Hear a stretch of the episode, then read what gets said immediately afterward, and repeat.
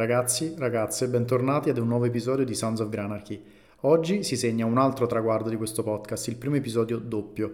A chiacchierare con me oggi c'è Luca Danesi, classe 1986. Ci conosciamo solamente da quando abbiamo circa 12-13 anni e siamo riusciti a non perderci mai di vista, cosa di cui sono assolutamente ed estremamente felice. La vita di Luca l'ha portato a vivere in varie città del mondo e a svolgere vari tipi di lavoro, da Berlino a New York a Dublino e ora a Londra, e sicuramente mi sono perso qualche tappa per non parlare della quantità immonda di viaggi che ha fatto e di posti fighissimi che ha visto negli ultimi anni. Potremmo parlare in realtà di un milione di temi diversi, Luca ed io, ma questa doppia puntata la dedichiamo a due argomenti: il Burning Man, il famoso get together nel deserto del Nevada a cui Luca è stato ben tre volte, ed in seconda battuta alla palestra, l'allenamento fisico, la forma mentis che serve per rimanere motivati negli anni e cosa lo ha portato ad approcciare questo mondo in maniera seria per la prima volta un paio d'anni fa. Potrei fare come mio solito, in realtà già un po' l'ho fatto, un piccolo teaser di questi due episodi andando nel dettaglio e buttando qua e là qualche termine azzeccato, ma non voglio rovinare nulla, godetevi questa chiacchierata fantastica. Needless to say che ringrazio il nostro Luca non solo per il tempo che mi ha, ci ha dedicato, ma lo ringrazio anche per essere una delle persone più cool, interessanti e polietiche che conosco e spero che Luca, spero che non cambi mai. Come sempre, ricordatevi che se avete una storia interessante e volete provare l'esperienza di essere intervistati in un podcast, la mia mail è nella bio. Sentitevi liberi di contattarmi e spero ovviamente di poter contare su un vostro follow e su un bel rating. E ora buon ascolto.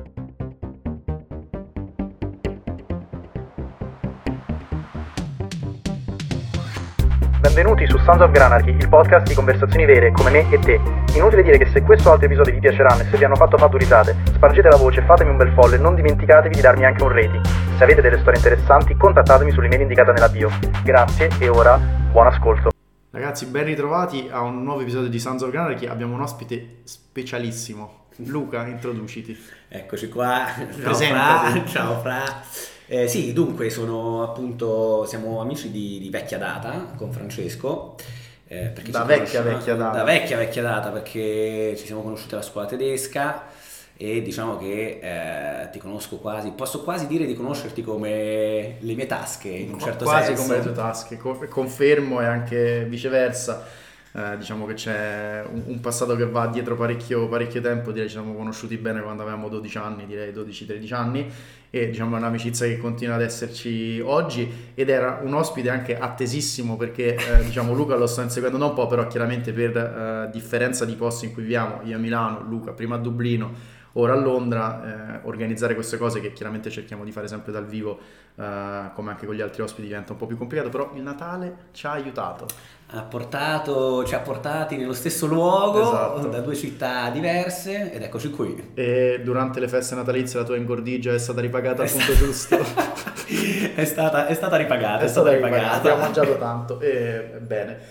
Allora, oggi siamo qui per parlare, eh, a parte che mi sembra giusto dire abbiamo un episodio che sarà in due parti, quindi ci sono due episodi che è una cosa unprecedented, quindi vi fa capire il calibro dell'ospite che abbiamo una parte 1 e una parte 2. No pressure. E diciamo questo episodio, in questa puntata vogliamo parlare del Burning Man. Il Burning Man che adesso ci racconterà Luca, uh, chiaramente penso molti di voi conosceranno uh, questo festival musicale non solo nel deserto del Nevada e Luca è un assiduo frequentatore e diciamo negli anni ci ha raccontato un sacco di aneddoti, un sacco di storie e penso per chi volesse, stia, per chi stia valutando di andarci, di, di, di, provare a farlo, di provare ad andarci, provare a fare questa esperienza, ecco, abbiamo con noi un ospite specialissimo, mi dispiace quasi che non siamo nella radio live dove qualcuno può chiamare e fare domande, quindi le domande le farò io, però iniziaci a raccontare un po' quando è il primo anno che sei andato al Burning Man, eh, con, diciamo con che, con che gruppo di, di amici, di colleghi e come è nata un po' anche la voglia e il desiderio di andarci. Sì, allora, eh, il primo anno in cui sono andato al Burning Man mi pare che fosse il 2017, l'estate del 2017, perché poi il Burning Man si tiene l'ultima settimana di agosto e a ridosso delle, eh, di queste festività americane, che ora non mi ricordo quali siano, a inizio settembre, quindi è una settimana e praticamente sono andato nel 2017 con un gruppo di eh, amici di Dublino, che poi tendenzialmente erano eh, un gruppo di amici che nasce come colleghi di lavoro e, ehm, e, poi sono diventati comunque amici, alcuni coinquilini. Quante quindi... volte sei andato in tutto, scusa, sì. partendo da, da, anche in, da questo? Sì, sì, in tutto sono andato tre volte okay. perché ho fatto 2017, 2019 e poi l'anno dopo il Covid che era il 2022, l'anno scorso. E, ehm, e, praticamente è nata, è nata, pure un po' casualmente la prima volta perché ne avevo sentito parlare del Burning Man eh, comunque ehm, non hai un'idea ben precisa di che cosa, di che, di che cosa si tratti. E ora ci aiuterai tu. Esatto, eh, però finché non ci vai. Quindi Certo. quando vedi le foto, quando ne senti parlare, ti fai un'idea, ma molto spesso è un'idea ehm, limitata, limitata di quello che è. E praticamente con questo gruppo di amici avevamo dei... loro erano riusciti a prendere dei biglietti, io non avevo grande interesse ad andare a quel punto, però poi tra una cosa e l'altra appunto ho avanzato un biglietto, eh, parlando con un'amica è uscito fuori appunto sto discorso del ah ma che c'è un biglietto in più per il Burning Man, ma perché non ne approfitti, perché non Il lo fai? costo del biglietto, scusa, ogni tanto Sì, ti sì, certo. circa. Allora, all'epoca era 475 dollari Ok. e ti permette praticamente eh, di entrare all'interno del perimetro del Burning Man. Quindi tu con 475 dollari paghi soltanto l'ingresso. Poi ci sono potenzialmente le spese aggiuntive che possono essere appunto eh, il camper, che consiglio e poi magari scenderemo Andiamo, anche in quel sì, sì. discorso, esatto. E, il camp, che è praticamente un insieme di ehm, camper e tende che organizzano appunto tutta una serie di attività e che ti permette appunto di avere un punto di ritrovo e poi ovviamente i voli e tutto quello che viene eh, con il Burning Man, quindi le provviste, e i costumi, quindi fai conto che il biglietto è 475 dollari, una spesa totale poi tra appunto eh, camper, vestiti, cibo e quant'altro ti può arrivare a costare tra i 4.000 e i 5.000 dollari. ok. Poi ovviamente le spese possono abbassarsi di molto nel momento in cui... alzarsi. Esatto, esatto. Ok, ok.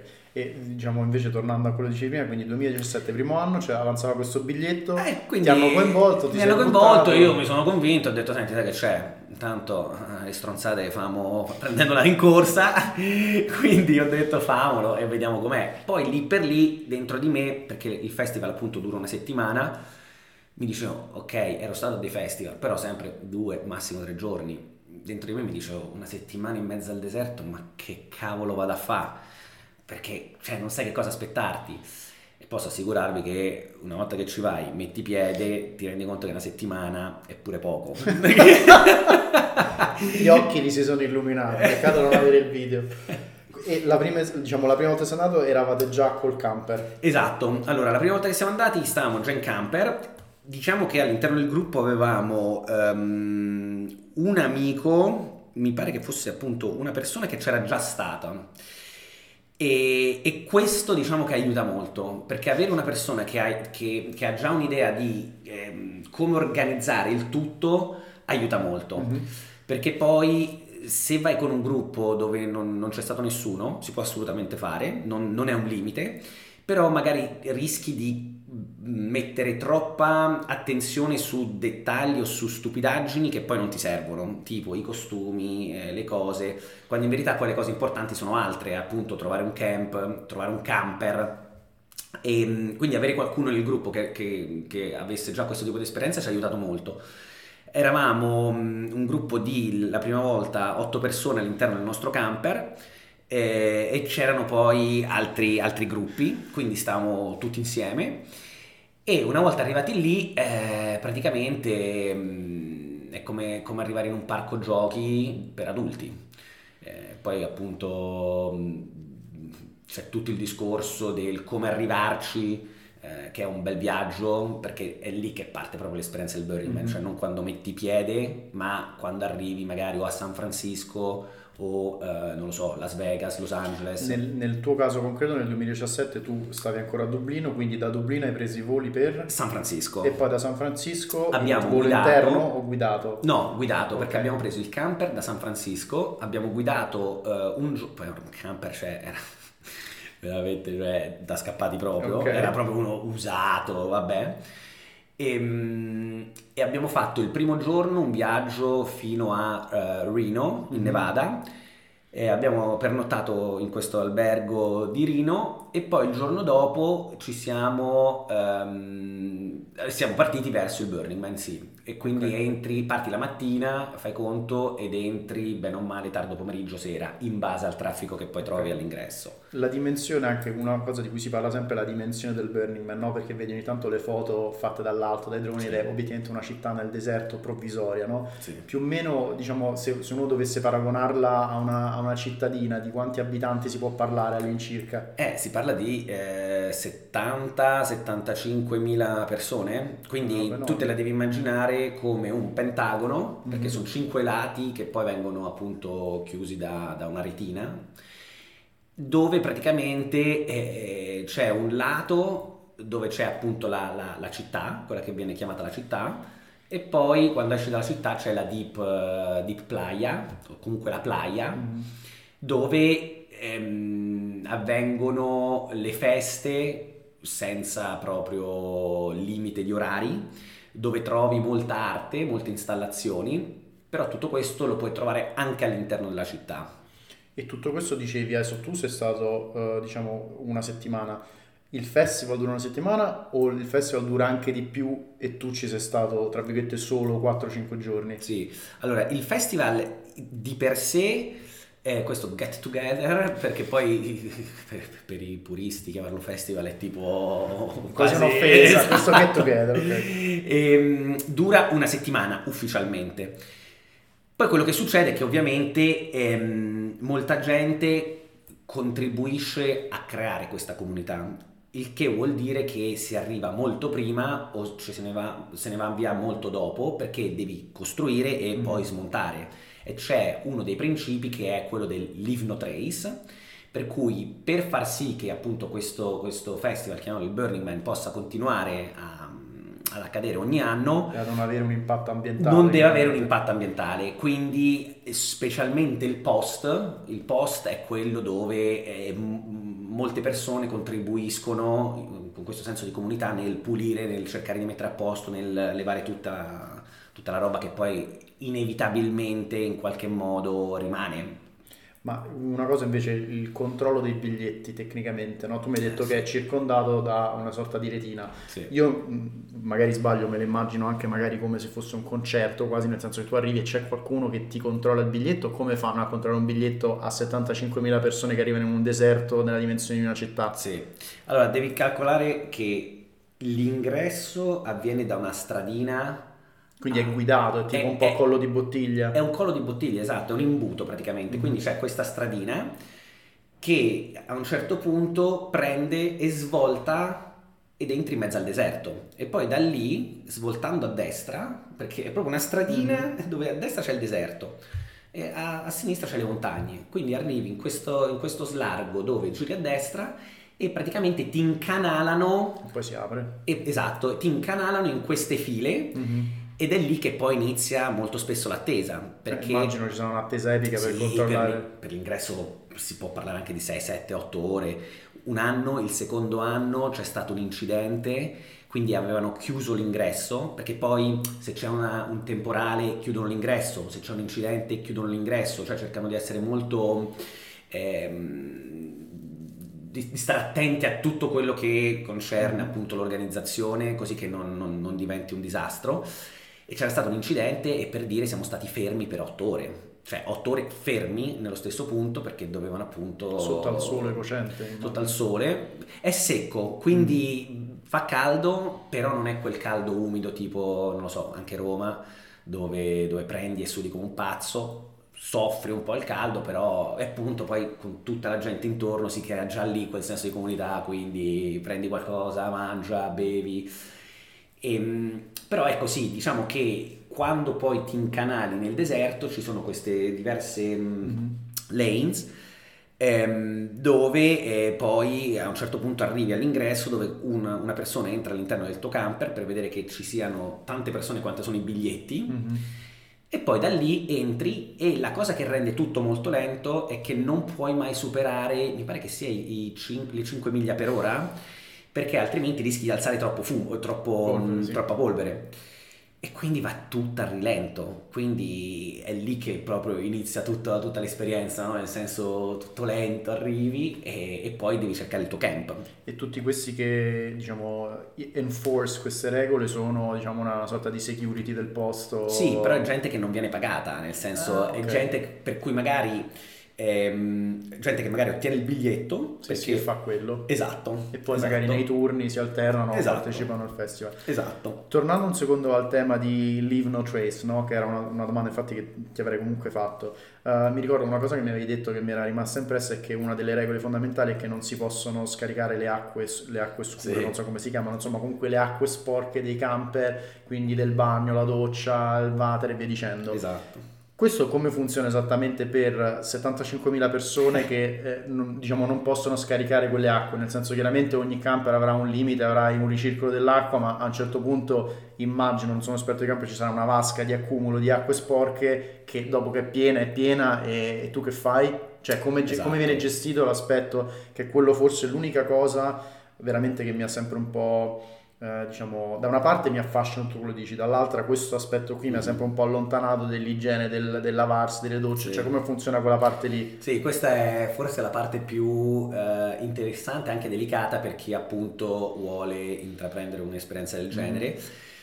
perché diciamo che c'è bisogno di flessibilità e di, di sapersi adattare, di adattabilità, perché comunque è anche di per sé un ambiente ostile perché stai in mezzo al deserto, c'è il caldo, ci sono limiti sulle docce che puoi fare, cioè tu potenzialmente ne puoi fare quante vuoi, però devi essere self-sufficient, quindi devi essere te ad esserti organizzato bene. Cioè all'interno del camper vi organizzate la serie, oh io la doccia me la sono fatta ieri, me la rifaccio dopo domani, oggi e, te la fai te. Esatto, potenzialmente sì.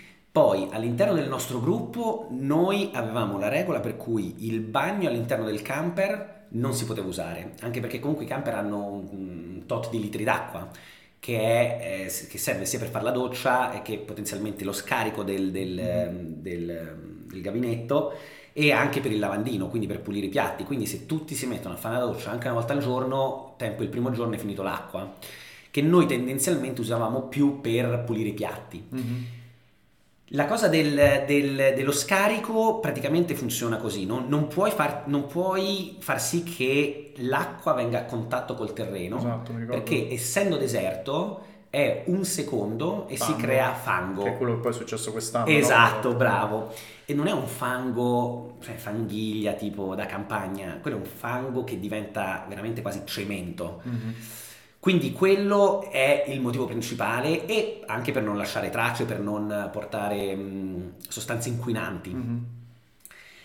Poi diciamo che ehm, le docce, ehm, ci sono dei camp che organizzano un sistema di docce, molto spartano però fa il suo per cui magari decidi di ehm, fare una doccia ogni, che ne so, due o tre giorni. Mm-hmm. Io per dire, quest'ultimo anno, quando era l'anno scorso che sono andato l'ultima volta, il nostro camp ehm, aveva delle docce e ne ho fatta una, per dire, mm-hmm. a metà, metà settimana. Eh, doccia molto spartana, l'acqua poca, eh, quindi cerchi di anche limitare per far sì che tutti possano beneficiarne. I bagni, poi il discorso dei bagni, appunto come detto noi nel, nel, nostro camper avevamo questa policy del bagno non si usa, devi andare nei portapotti, quindi sono i bagni chimici in pratica. Ti posso assicurare che, allora, diciamo, non è il bagno dell'Hilton, però non è neanche... Però vengono svuotati quotidianamente. Mm-hmm. Quindi magari anche se azzecchi l'orario per andare al bagno, magari l'hanno appena svuotato e non e, è male. E non è male, nel senso, non, non, non mi è mai capitato, comunque in tre volte che sono andato, di trovare una situazione eh, da mani nei capelli in cui dici, oddio che è successo. È chiaro, non è il posto dove vuoi passare la maggior parte del tempo, però, bene o male, e diciamo in quei momenti in cui appunto tu dici no, magari mi faccio una o due docce nel corso di tutto il festival, il resto viene fatto, mi, sembra ricordare, con salviette esatto. igienizzanti, sì. shampoo secchi, quelle robe lì. Esatto, esatto. Diciamo che bisogna stare attenti molto con le salviette igienizzanti, semplicemente perché essendo nel deserto la polvere ti si, ti si, ti si posa addosso. Mm-hmm e quello che può succedere usando le salviette igienizzanti è che ti spalmi praticamente la polvere addosso, la polvere addosso no? Quindi magari non puzzi, però non è che levi la polvere. Eh, magari la usi di più per le parti intime e queste cose qui. La polvere di per sé a me non dà particolare fastidio e poi può anche, diciamo, può anche essere utile perché funge da ehm, da quasi crema solare, no? nel senso nel, proteggere dal, nel proteggerti certo. dai raggi solari la polvere. Quindi io, per, per, per come sono fatto io, questo non è mai stato un problema. Capisco che però magari chi è abituato a farsi una, anche due docce al giorno, perché c'è gente che magari ha queste abitudini, eh, è sicuramente da tenere in considerazione una roba del genere. Diciamo, quando me l'avevi raccontato, adesso a parte il tema, anche io quando avevi detto te una delle tue prime reazioni era ok, figo, ma 4-5 giorni che devo fare lì, quindi quella è un po' la prima, però penso che poi, dati anche tutti i tuoi racconti, comunque poi, ovviamente il tempo immagino ti voli, il, il mio ostacolo è sempre stato quello un po' del cioè sei limitato nelle docce che ti puoi fare, nel come ti lavi, perché appunto sono una, una, una persona che le fa spesso, soprattutto la libertà di dire, magari stasera non me la sì, faccio, sì. però domani mi voglio fare una doccia invece di essere un po' limitato, quello mi ha sempre un po' uh, bloccato. Mm, invece un'altra cosa, perché poi forse questa è una domanda da fare proprio all'inizio, Burning Man si chiama così perché se non sbaglio alla fine del festival o quando nel festival bruciano questa mega scultura di legno a forma di uomo? Esatto, esatto. Diciamo che il Burning Man nasce in California, mm-hmm. però oggi si tiene in Nevada.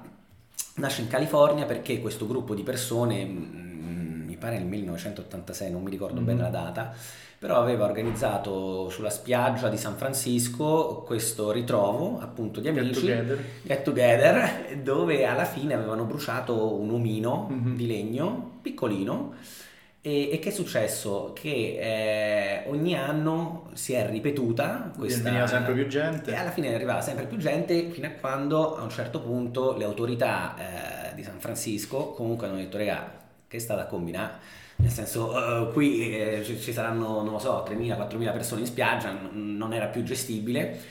E quindi che è successo? Che il, il gruppo core delle, delle, persone che fino a quel punto avevano organizzato il Burning Man avevano deciso di spostare il tutto in un posto dove nessuno sarebbe andato a rompergli le scatole e quindi sono arrivati nel deserto del Nevada dove le prime edizioni del Burning Man e questo me lo raccontò una persona eh, che era stata, che, era stata, che è uno dei che, che era stato tutti gli anni, anni sì, 16-17 anni, dove all'inizio era il Far West.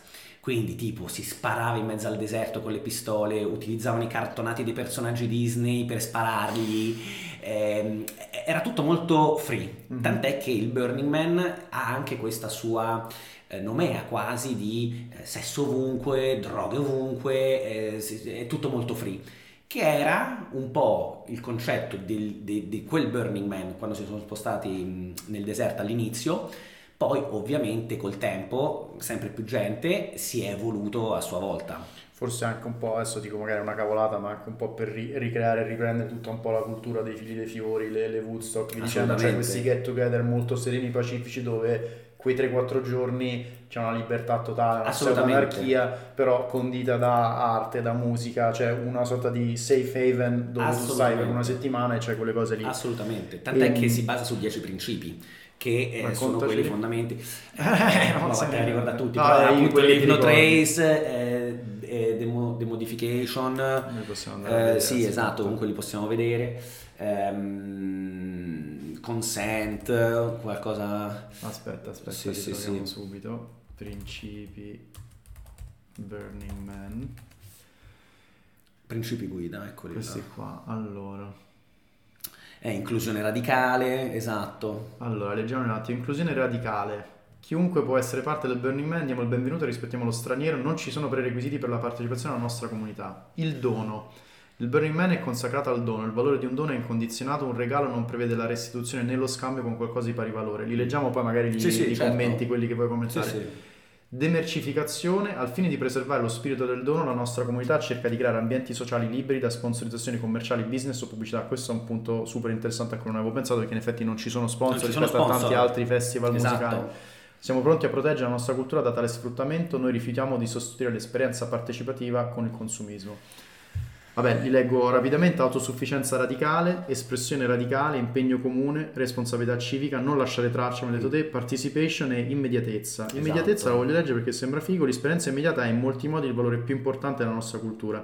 Cerchiamo di superare gli ostacoli tra noi e la consapevolezza del nostro sé interiore, la realtà di coloro che ci circondano, la partecipazione alla società e il contatto con una natura che sovrasta le capacità umane. Niente Sì. può sostituire questa esperienza. Ti va di commentarne un paio di questi qua, Sì. magari quelli anche riferiti più soprattutto alla tua esperienza, al tuo Sì, vissuto sì, del Burning Man? O comunque quelli su cui secondo me ci sono anche delle idee un po' ehm, fuorvianti, per Mm. dire. Molta gente quando mi chiede il Burning Man e appunto la questione del baratto, eh, che in questo caso sarebbe il dono, non, eh, non deve essere intesa come ok, io ti do una conchiglia e tu mi dai una bottiglietta d'acqua, capito? Il dono nasce come idea del io do quello che io offro qualcosa alla comunità. Mhm. Poi tu, se vuoi, mi puoi, tra virgolette, ripagare con un abbraccio, con un sorriso, con, eh, con qualcosa che hai. Molta gente si crea appunto dei piccoli doni, Mhm. tra cui anche noi, che poi andiamo a dare in giro. Tipo braccialetti, cose. braccialetti, Mhm. qualsiasi cosa, qualsiasi cosa. E praticamente l'idea del dono è che ogni camp organizza un qualcosa per la comunità. Quindi il primo anno, il camp in cui ero stato organizzava eh, un bar dove chiunque poteva venire e bere. Mhm. E, e questo comunque si ritrova all'interno di tanti camp, che ne so, ce n'è uno che organizza la musica, uno che ti fa i massaggi, uno che ha fatto una sauna svedese all'interno del deserto, capito? Ma questo, diciamo, la, la premessa fondamentale di questo, che era infatti un'altra domanda, ci siamo arrivati invece così, è che eh, un'altra cosa super sorprendente per chi non lo sa è che lì non si può acquistare niente, tu devi arrivare con le tue provviste, devi far conto sulle tue risorse, che è uno dei Esatto, principi qui, esatto. e sulle, tra virgolette, risorse degli altri con il concetto del dono e della reciprocità, quindi tu porti, me lo invento, un sacco di casse d'acqua, Sì. un altro ha un sacco di casse di birra e fate lo scambio. Esatto. Quindi è proprio una cultura del baratto. Esatto, diciamo che il baratto poi eh, è quello che uno si aspetta, ma non c'è il baratto in sé, cioè se tu mi vuoi dare una birra, Mhm. nessuno si aspetta che poi eh, tu che hai l'acqua eh, Sì, mi sì. restituisca una Non bottiglia un d'acqua. Non è un must, esatto, e secondo me il, il- il concetto che va... eh, eh, mh, diciamo smitizzato è quello del baratto in sé, nel senso può venire visto come baratto ma non c'è l'obbligo del baratto, cioè se un camp mi offre, ci sono dei camp che, che, che hanno la fila la mattina perché organizzano i pancake. Mhm. E tu vai là e semplicemente ti prendi un pancake da loro e gli batti il 5, gli dici grazie e, e vai per la tua strada poi senza dover per forza di cose dare qualcosa in Quindi in diciamo cambio. comunque per certi versi se pensiamo al eh, costo del biglietto, adesso leviamo un attimo il, camper e Sì. il viaggio e tutto, però il costo del biglietto in realtà ti copre 4 giorni anche di cibo, Sono- bevande, sono sei, esperienze, sei, sette giorni, a in 6-7 realtà, sì. giorni di cibo, bevande, esperienze, colazioni, pranzi, cene, in più chiaramente con le provviste che ti sei portato. Potenzialmente sì, Potenzialmente. potenzialmente, tu se eh, appunto perché uno dei, dei- dei principi è anche self-sufficiency, Mhm. quindi il- il- l'autosufficienza radicale, perché tu devi innanzitutto essere autosufficiente, tu non devi pesare su nessuno. Tu vai lì e devi essere autosufficiente, il che vuol dire, eh, ho un esempio molto azzeccato a riguardo, che se ti dovesse servire niente, innanzitutto devi, devi cavartela te. Poi se sei in bisogno o quant'altro, Allora. non ti lasciano morire in mezzo al deserto. E per fare un esempio, io mi ricordo il primo anno con questa amica, stavamo in mezzo al deserto alle 7 di mattina, perché avevamo fatto tutta una nottata, a ballare, avevamo finito l'acqua, quindi ballando così a un certo punto conosciamo questo ragazzo, tra l'altro italiano, Mhm. e gli facciamo, abbiamo visto che c'era, che c'era dell'acqua, facciamo ti possiamo chiedere un, un goccio d'acqua? E lui ci fa, "Eh, siete italiani? Fa, sì sì, quanti Burning Man siete stati? Perché te lo chiedono spesso, ti- Mhm. una domanda ricorrente è eh, what burn is it for you? Perché se sei un novizio magari sei Esatto, perdonato, se ci sei già venuto altre esatto, volte, attaccati, esatto. te devi portare l'acqua Tant'è tua. che noi abbiamo fatto il nostro, il nostro primo burn e lui fa, ah ok ragazzi, va bene, prendete un po' d'acqua, però ricordatevi che quando finisce l'acqua finisce la festa. Tipo della serie dovreste tornare al vostro camp, ricaricare le bottiglie e poi eventualmente ritornate. Per farti capire che appunto ti aiutano, Mhm. però questo principio dell'autosufficienza è molto molto importante.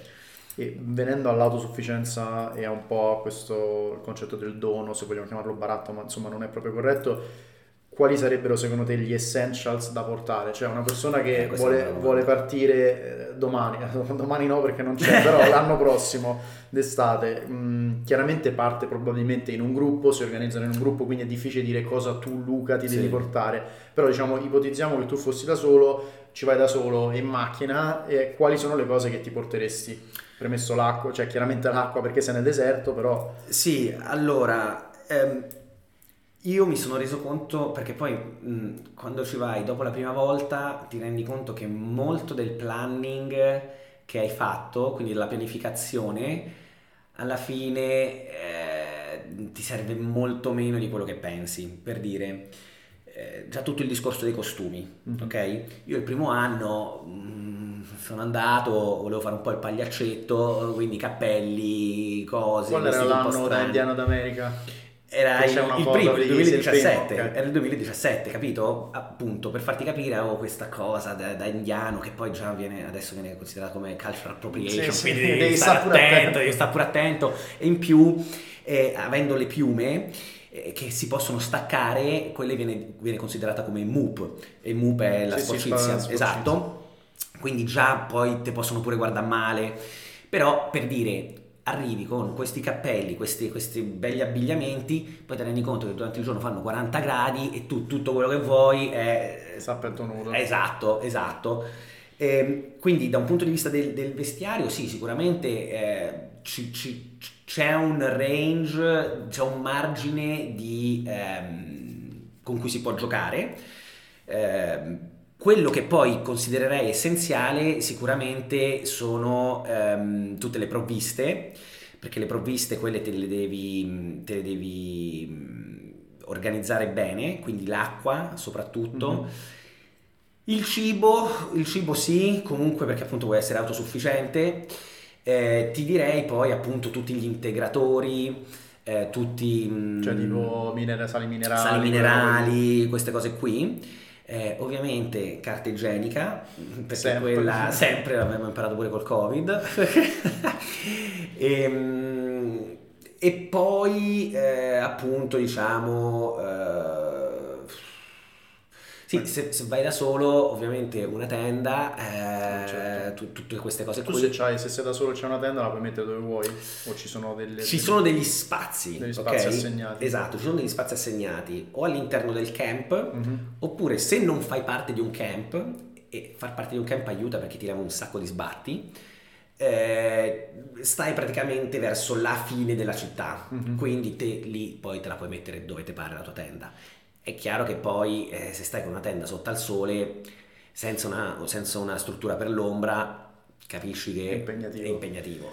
E, mh, a proposito dei camp, diciamo tu nei vari anni hai fatto parte di, tu e i, Sì. i tuoi gruppi di- il tuo gruppo di amici hai fatto parte di quale tipo di, di camp ogni anno? Allora, io ho fatto parte di tre camp diversi. Il primo anno era eh, BRCU, che sta Mhm. per Black Rock for Unlearning Center, Mhm. quindi già il nome è un programma, no? Ed era un camp abbastanza grande, quindi composto da 200 persone più o meno, Mhm. 150, ed era un camp, diciamo, ehm, che aiutava molto i virgins, quindi Mhm. quelli che non hanno mai fatto un Burning Man, Mhm. quindi era molto ehm, Inclusivo per i inclusivo per, esatto, per i, per i newbie, per i, per i novizi. Ehm, però anche il livello dell'organizzazione era abbastanza scrauso in un certo senso, però divertente, comunque Mhm. divertente. Il secondo anno siamo andati in One Tribe, che era un camp a metà, Mhm. quindi mh, un po' più organizzato di- eh, del primo, eh, però pure lì per dire eh, non è che fosse uno di quei camp più interessanti, ok? Mhm. Abbastanza inclusivo anche per chi non, eh, non aveva mai fatto un Burning Man. Il terzo anno, quindi nel 2022, siamo andati in questo camp che viene definito Loud Camp perché è uno di quelli che organizza le feste grosse Mhm. e sta proprio sulla eh, Esplanade, che è la strada principale, Mhm. che si chiama ehm, Opulent Temple. Opulent. Opulent Temple, quindi già il nome è un programma. E praticamente Opulent Temple è uno dei camp più famosi, mm-hmm. uno dei camp dove se vuoi dormire la sera dimenticatelo, perché eh, appunto organizzano ogni sera delle feste ma da, da 10.000 persone con fiamme, cioè, noi poi stavamo pure abbastanza a ridosso del dance floor di dove si balla, quindi cioè, ci, ci vibrava proprio il camper per farti capire. E, però è uno dei camp pure più eh, famosi, insomma, è uno di quelli proprio core. Mm-hmm. E, eh, e, lì diciamo che assolutamente eh, sono, sono molto mh, inclusivi anche con i virgin, però tendono a, ad ospitare, diciamo in un certo senso, più volentieri chi ha già un po' stato. di esperienza, perché non vogliono che si crei poi tutta una serie di incomprensioni o disagio, quindi vogliono gente che sappia Vabbè, come gestire. Navigati. Esatto, esatto. Okay. E, ma i camp come li scegli? Cioè quando tu compri il biglietto ci sono dei, dei, gruppi online a cui tu diciamo fai domanda, devi fare una sorta di, non voglio dire application, ma sì, scrivere sì. perché vuoi, vuoi, venire all'Opulent Camp, raccontare di quando sei stato gli altri due anni. Assolutamente, eh. assolutamente. Infatti questa è un'ottima domanda perché molte persone con cui parlo che mi chiedono consigli su come organizzare il Burning Man cercano di capire appunto tutto il discorso dei camp, come trovarlo e diciamo che allora nasce eh, con un discorso forse all'inizio anche un po' di network, mm-hmm. quindi tu conosci una persona che magari conosce un'altra persona che ti mette in contatto con questo camp, poi ci sono i gruppi Facebook, quelli mm-hmm. aiutano molto,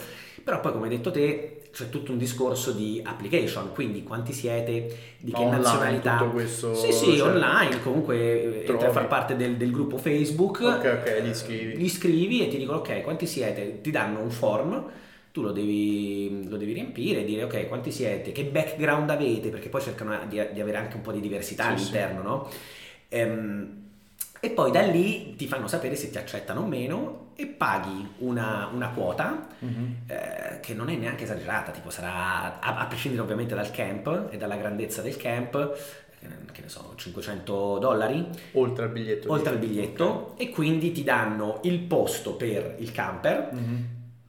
In, se ci aggiungi altri 50 dollari ti danno la, la, la, l'attacco al, genera, al generatore che ti permette poi di poter usufruire dell'aria mm-hmm. condizionata che è una bella comunità, magari ti offrono un pasto al giorno. Mm-hmm e mm, appunto le docce, diciamo che ti semplificano molto la vita. Quindi diciamo, tornando a quello che dicevamo prima, chiaramente il biglietto è un must perché se no non ci esatto. vai, il camp non è un must, è un modo esatto. per vivertelo in maniera più inclusiva, più, mi sembra di capire che comunque tu raccomandi chi va a far parte comunque di un camp che sia il primo magari dei, sì. dei novellini, dei nubis, piuttosto che sia quello un po' più navigato, comunque di fare l'esperienza del camp. Sì, perché aiuta molto, soprattutto per chi eh, non ha idea mm. di, di, che cosa stia andando incontro incontro. Poi magari sei uno molto che si sa arrangiare molto, che vuole provare un'esperienza un po' più in solo, mm-hmm. puoi farlo benissimo, però il camp diciamo che aiuta molto e leva molte rotture di scatole. Ok. E un'altra cosa, eh, mi racconti spesso della, diciamo, di quanto è variegata la gente sì. che c'è al festival, no? Cioè non so se ti vengono in mente adesso aneddoti di persone che hai incontrato, sì. mi ricordo anche celebrities piuttosto che il uh, signore anziano di 70 anni o il padre col figlio, raccontaci anche un po' diciamo proprio della diversità di chi ci va. Sì, allora diciamo che pure questo discorso della diversità secondo me va preso un attimo con, eh, con attenzione perché il, il, principio della diversità è vero, quindi si cerca di diversificare molto, se poi vai a vedere, ovviamente la maggior parte delle persone è, è caucasica, bianca, americana. Perché deve poter spendere anche perché, quello per poter Esatto, venire. deve avere pure una certa disponibilità economica proprio.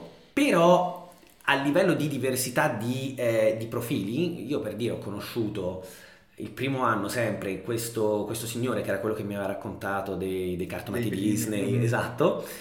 E cioè un personaggio incredibile, nel Età? senso avrà avuto 70 anni, coltivava marijuana in una valle della California che, eh, con cui usava praticamente ehm, escrementi di pipistrelli per fertilizzare. Tipo Tegrity Farm. Tegrity, esatto, come, come, come Randy. Ehm, che praticamente come business poi principale con cui si manteneva faceva, creava queste sculture che poi erano in giro per San Francisco, tipo, non so se ce l'hai presente, E a San Francisco c'è quel palazzo dove escono le gambe fuori da... vabbè, comunque abbastanza famoso ed era lui che l'aveva fatto. E ehm, quindi trovi un po' di tutto. Poi ovviamente dipende anche te quanto sei voglioso di andare e scoprire. Mm-hmm. Perché il Burning Man è uno di quei posti dove veramente, cioè, tu puoi essere e fare tutto quello che vuoi per una settimana. Vuoi contribuire alla comunità? Contribuisci alla comunità e di conseguenza conosci un sacco di persone.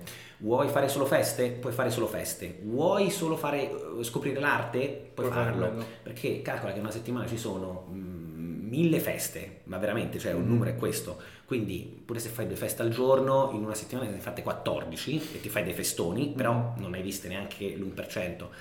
Se vuoi scoprire l'arte ci sono bene o male in media 450 installazioni e le devi trovare. Quindi pure se ti fai 7, eh, 7 x 7 49, ti fai 49 installazioni che devi trovare in una settimana e poi sono anche interattive. Quando tu dici le devi trovare, nel senso tu vaghi, giri, fai due passi per o la, c'è una sorta di mappetta, no? No, non è una mappetta. C'è una mappetta la bicicletta te la devi portare, mm-hmm. sì. C'è una mappetta che ti dice dove sono i diversi camp, però, il resto è tutto, però per il resto è tutto da scoprire e si, si muove appunto in bicicletta e che ti devi portare te. E una volta avevi visto pure Elon Musk, può Esatto, essere. e l'ultimo anno infatti eh, stavamo con altri tre amici eh, in una festa in, in Deep Playa, mm-hmm. quindi proprio nel deserto perché poi ci sono appunto due categorie di feste, no? quelle appunto dei loud camp, come nel camp mm-hmm. in mhm. cui stavo io, Opulent Temple, dove ti trovi tipo 10.000 persone perché vengono i DJ grossi, mm-hmm. che ne mhm. so, Carl Cox, questi qua. E poi ci sono le festine, quelle un po' più private, non private, però un po' più piccole, un po' più mm. intime e io con questi tre amici in biciclettina tutta la notte passavamo da, festina, da un festino all'altro. Tipo pub crawl. Tipo pub crawl, però delle feste. E in base alla musica che sentivamo ci fermavamo mm-hmm. e cominciavamo a ballare. A un certo punto abbiamo trovato questa festa dove c'era questo DJ che suonava della musica spaziale, però ci saranno state tipo una trentina di persone. E a un certo punto con questi miei amici vediamo che c'erano delle mm, tre persone che ci guardavano però non ballavano, quindi dentro di noi abbiamo fatto, vabbè, raga, questi saranno la polizia tipo in borghese, perché comunque c'è anche, certo. bisogna stare attenti a quello che si fa, eh, però abbiamo detto, vabbè, sarà la polizia in borghese, tipo così. A un certo punto, all'alba, eh, mi giro e accanto a me mi ritrovo che stava a fare festa con Elon Musk, e mi giro ai miei amici e gli faccio, raga, guardate chi c'è sta... E c'era Elon lui Musk. era da solo, c'era lui stava con altri amici, lui stava con altri amici e i bodyguard che comunque stavano a mezzi mimetizzati. Sì, esatto, a distanza per, farsi, per fargli godere proprio la, l'esperienza anche a lui. E niente, quindi poi preso se n'è andato, però hai fatto serata con Elon Musk senza neanche accorgertene in pratica. Da capito? lui a quello di 70 anni, scultore Esatto, quindi è per dire che c'è veramente una varietà di, di profili notevole. Poi per quanto riguarda appunto la diversity vera e l'inclusion soprattutto è chiaro che essendo un festival che ha un suo costo magari non tutti se lo possono permettere. Che tu sappia ci sono cose tipo degli sponsor per chi vorrebbe andare da una vita, cioè non voglio dire tipo borsa di studio per andare sì, sì, sì, però cioè, capito che intendo? Sì, sì, ovvio, ovvio. No, ho capito, ho capito. 5 biglietti, se c'hai un'application particolare, un background particolare, forse ci sarà qualcosa. C'è un numero, mi pare, non voglio dire una, una castroneria, limitato, però c'è un numero limitato di biglietti per fasce eh, più... Esatto, esatto. Quindi magari a un costo più ragionevole eh, però mi pare pure lì che tu debba dimostrare appunto Vabbè, certo, tuo, ovviamente, ovviamente, però si cercano di aprirlo il più possibile. Okay. Eh, poi è chiaro che essendo 70-75 mila posti i biglietti scompaiono in 30 Vabbè, secondi. Quindi a meno pure... che non vivi a Rino, eh, mi sa che è un po' difficile, esatto. insomma al costo che dicevi tu prima. Esatto. E, ehm, invece una cosa che mi incuriosisce, eh, diciamo, visti anche un po' tutti i principi di cui parlavamo prima no, del, del, Burning Man, um, hai mai, diciamo, o saputo o visto di qualche tipo di incidente incidente, ma non incidente di tra mezzi, ma eh, persone poco raccomandabili, situazioni magari sfuggite un po' di mano, o comunque c'è questa mentalità dove alla fine c'è un po' di anarchia, ma sempre all'interno di un sistema di rispetto e appunto di principi.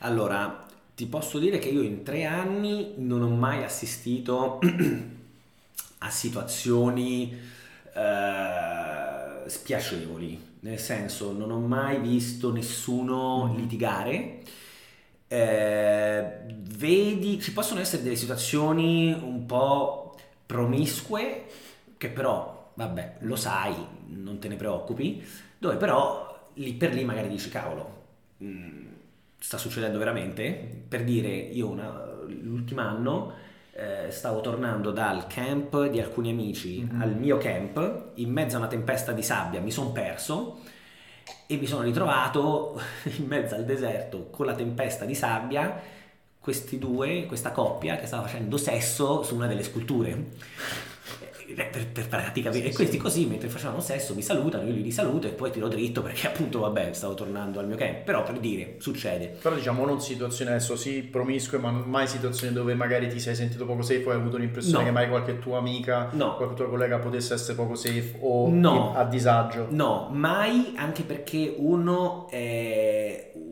non è proprio un principio, però è una cosa che ribadiscono molte, ripetono molte, la condiscendenza. Mm. Quindi uno, una proprio delle cose su cui c'è molta attenzione è ti interessa una persona, sia uomo che donna, eh, vuoi, vuoi, provarci, vuoi consent. baciare, consent, mm. consent, consent per tutto. Eh, è molto, uh, io poi come detto non ho mai assistito a situazioni spiacevoli, però eh, ci può essere che magari qualcuno sotto sostanze stupefacenti diventi un po' più um, non lo so, un po' più pushy mm-hmm. e quindi cerchi di eh, rubare un bacio, non lo so, ah, okay. e diventare un po' troppo um, fastidioso. Mm-hmm. E appunto lì consigliano molto del ok, cerca aiuto perché poi tendenzialmente l'aiuto lo trovi. Quello che mi è successo poi ogni anno è che comunque c'è sempre scappato un morto.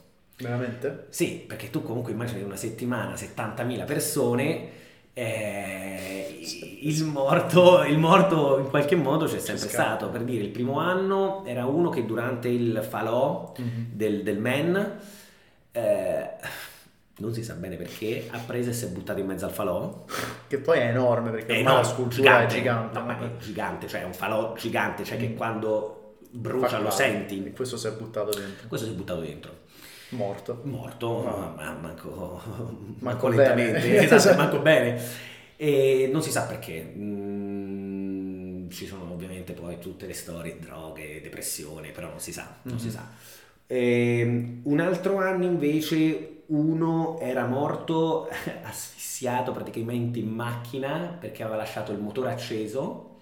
Con l'aria condizionata. Con l'aria condizionata, sì, comunque con i, fu- con i fumi e un altro anno, l'ultimo anno, un giudice morto di crepacuore, tipo non gli infartato, esatto, non gli ha retto la pompa. Però ecco, diciamo che io in tre anni un morto c'è sempre stato, mm, poi beh, cioè le cause appunto quella del, dell'auto si sa, il giudice di crepacuore si sa, quello che si è buttato.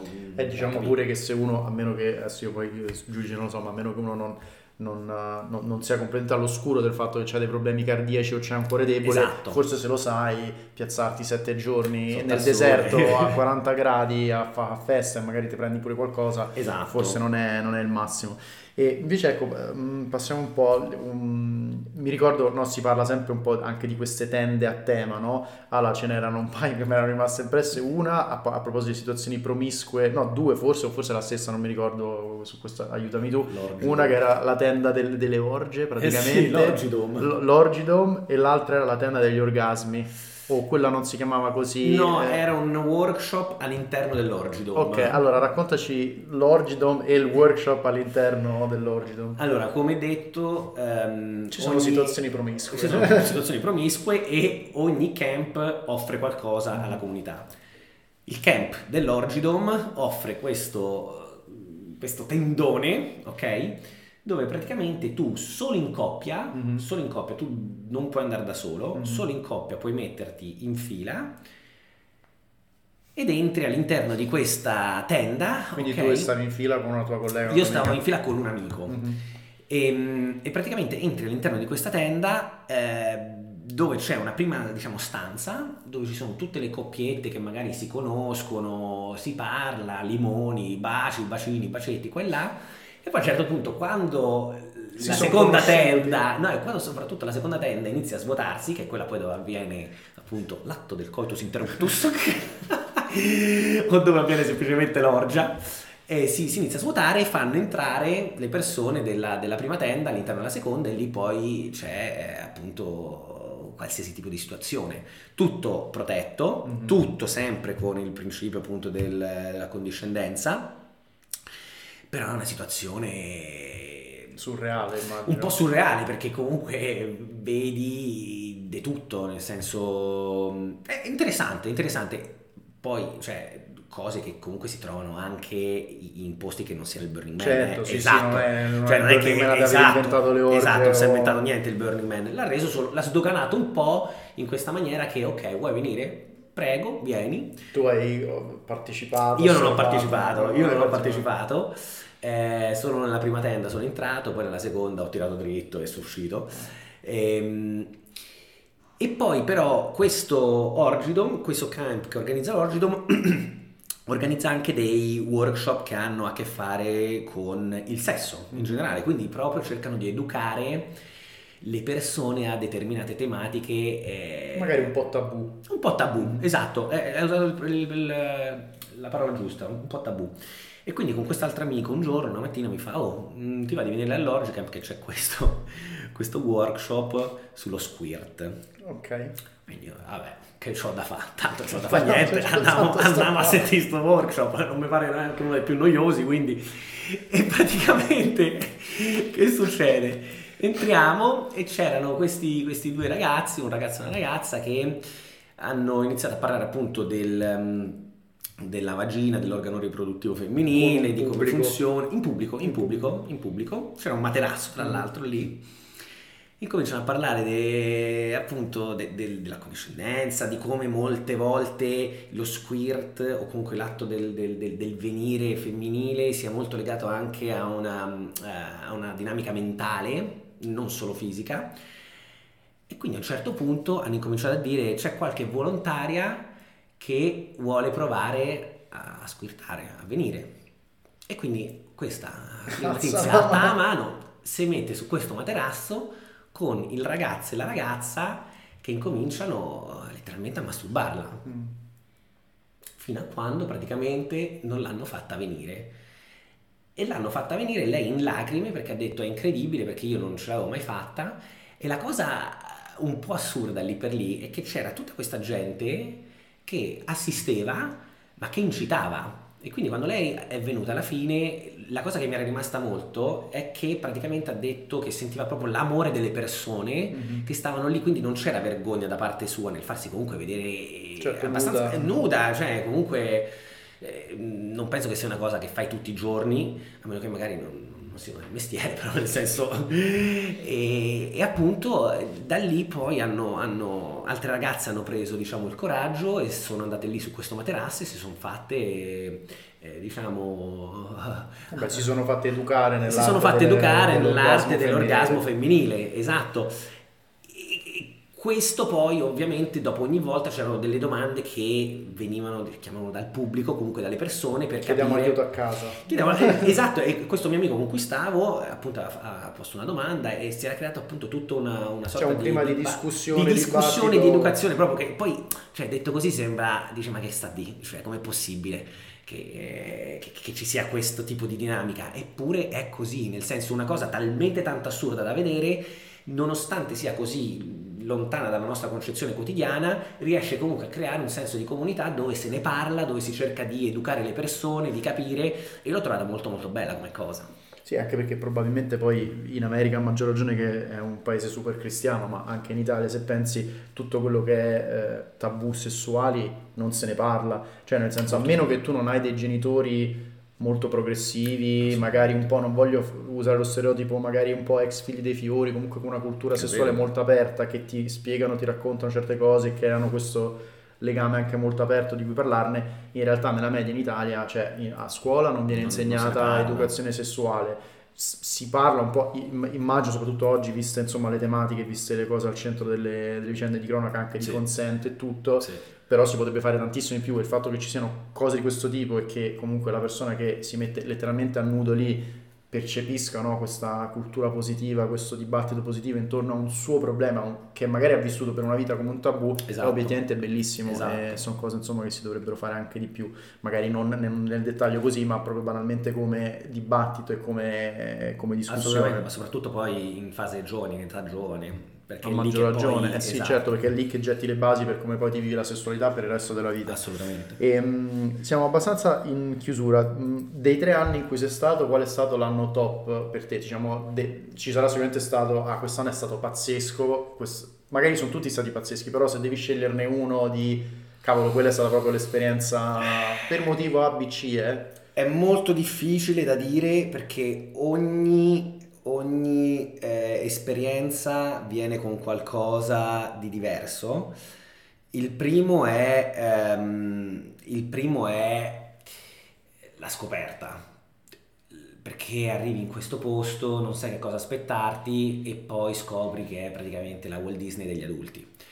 Eh, quindi scopri di che cosa si tratta il secondo e il terzo anno magari non hai più quel eh, effetto wow mm-hmm. eh, di, di, di, sorpresa, però una delle cose che ti dicono quando tu torni o quando comunque entri, ehm, sei un vergine, se tu dici no, o comunque a, a chiunque, a chiunque dicono bentornata a casa, mm-hmm. welcome home.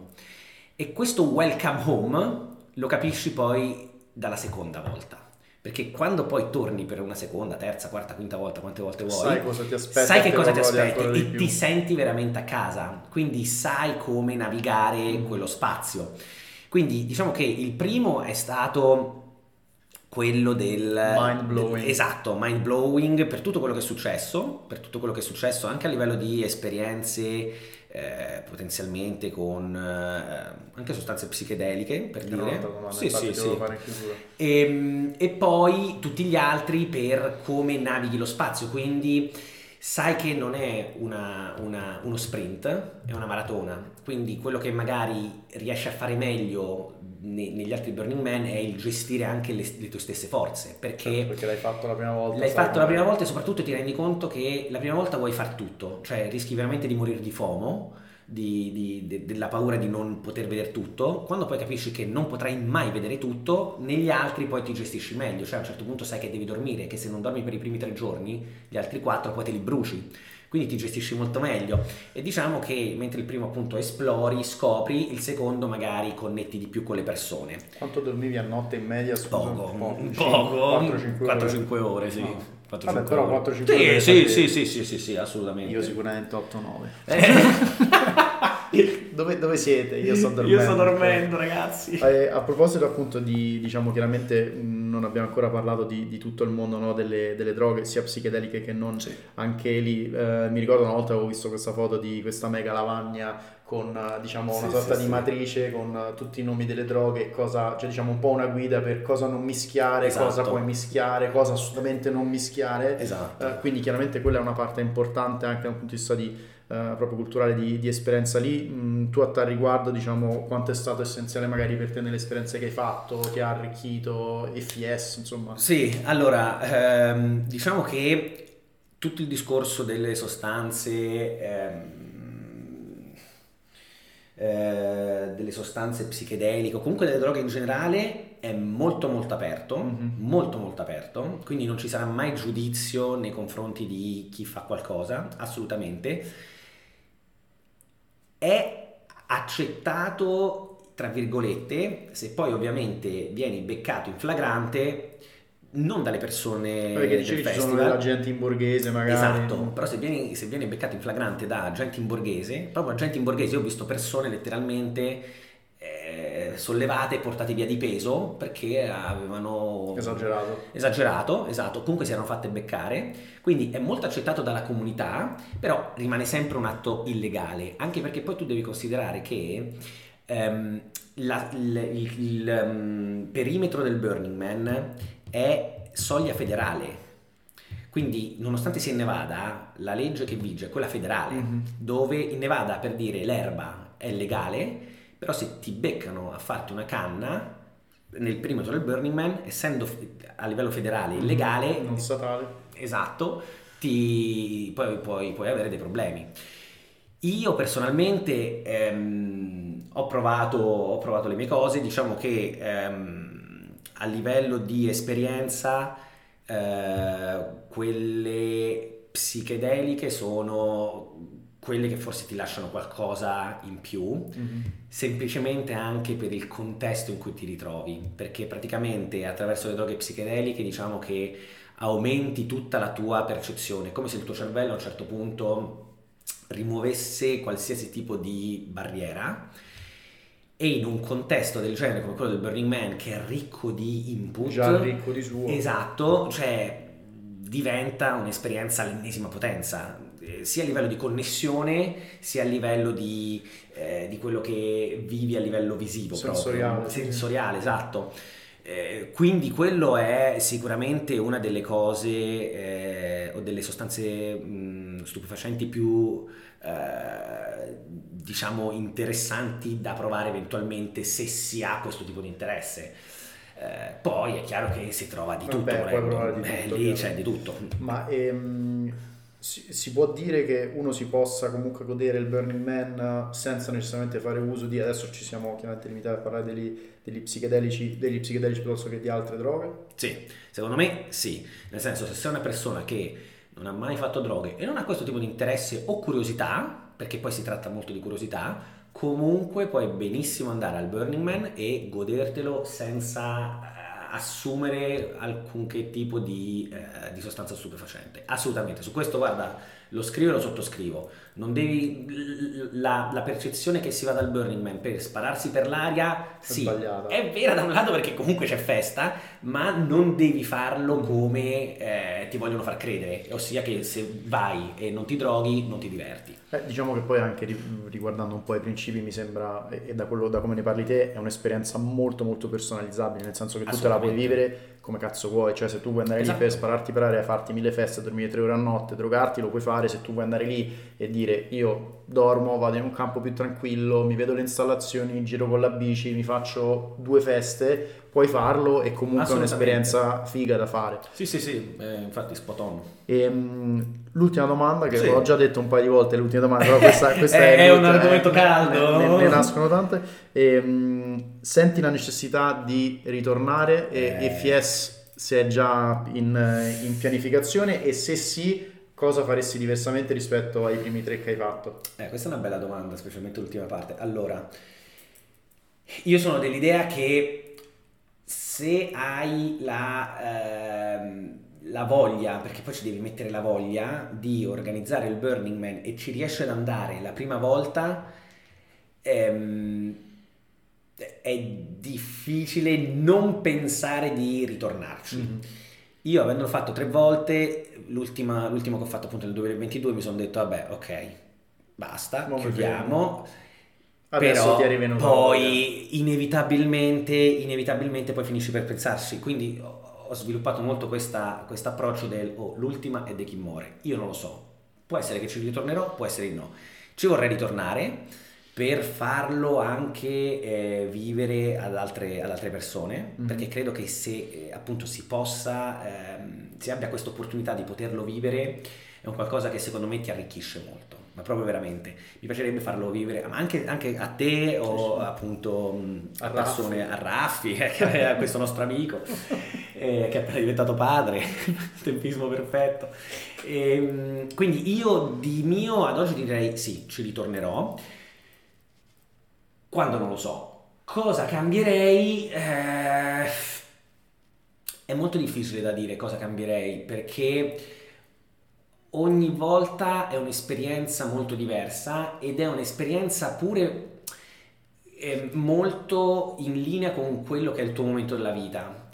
Eh, per dire, io l'ultima volta che sono andato... Ehm, avevo bisogno di un'esperienza eh, che mi riaccentrasse un attimo perché appunto mh, ero uscito da una relazione e quindi eh, avevo forse più voglia anche di fare festa eh, rispetto alle altre volte e quindi è stata proprio una cosa del ok andiamo e facciamo festa tutti i giorni mm-hmm.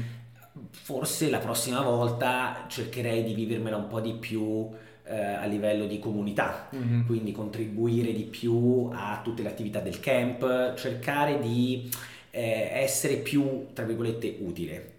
Eh, a tutto quello che gira intorno al Burning Man perché poi io capisco che la prima, la seconda, anche la terza volta in base al momento della vita in cui sei tu voglia far festa però poi magari quando ci vai due, tre, quattro volte a un certo punto dici ok fammi provare un altro angolo, fammi connettere di più con la comunità, fammi cercare più me stesso.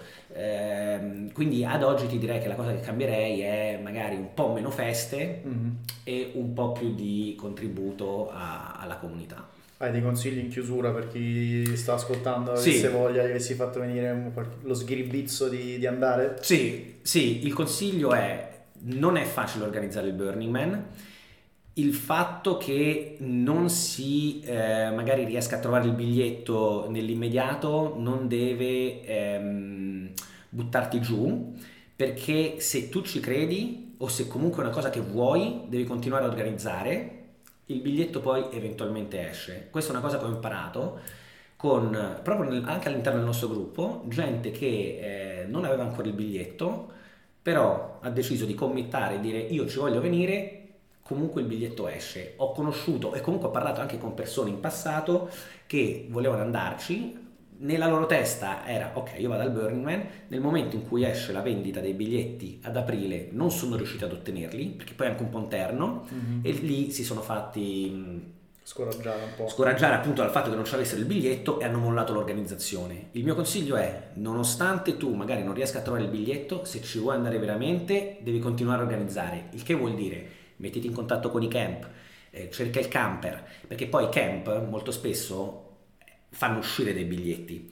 Magari non te ne trovano per un gruppo di otto persone, però magari uno o due. Esce, esatto. Tipo bagarino. Esatto, eh, ma sì, poi non bagarino perché uno sì, dei sì, principi vabbè. è non rivenderlo per certo. far profitto, però sì, questo qua. Non ti far scoraggiare dal fatto che tu non abbia il biglietto, continua a organizzare. Bene, Luca, grazie mille, è grazie stato un super piacere e ragazzi se poi ci sono agli ascoltatori, se ci sono domande eventualmente anche da mandare a Luca su organizzazioni varie, c'è la mia mail nella bio, contattatemi pure e un grazie speciale al nostro ospite speciale che si collegherà a brevissimo per la parte 2 su un altro tema. Grazie Luca. grazie Fra.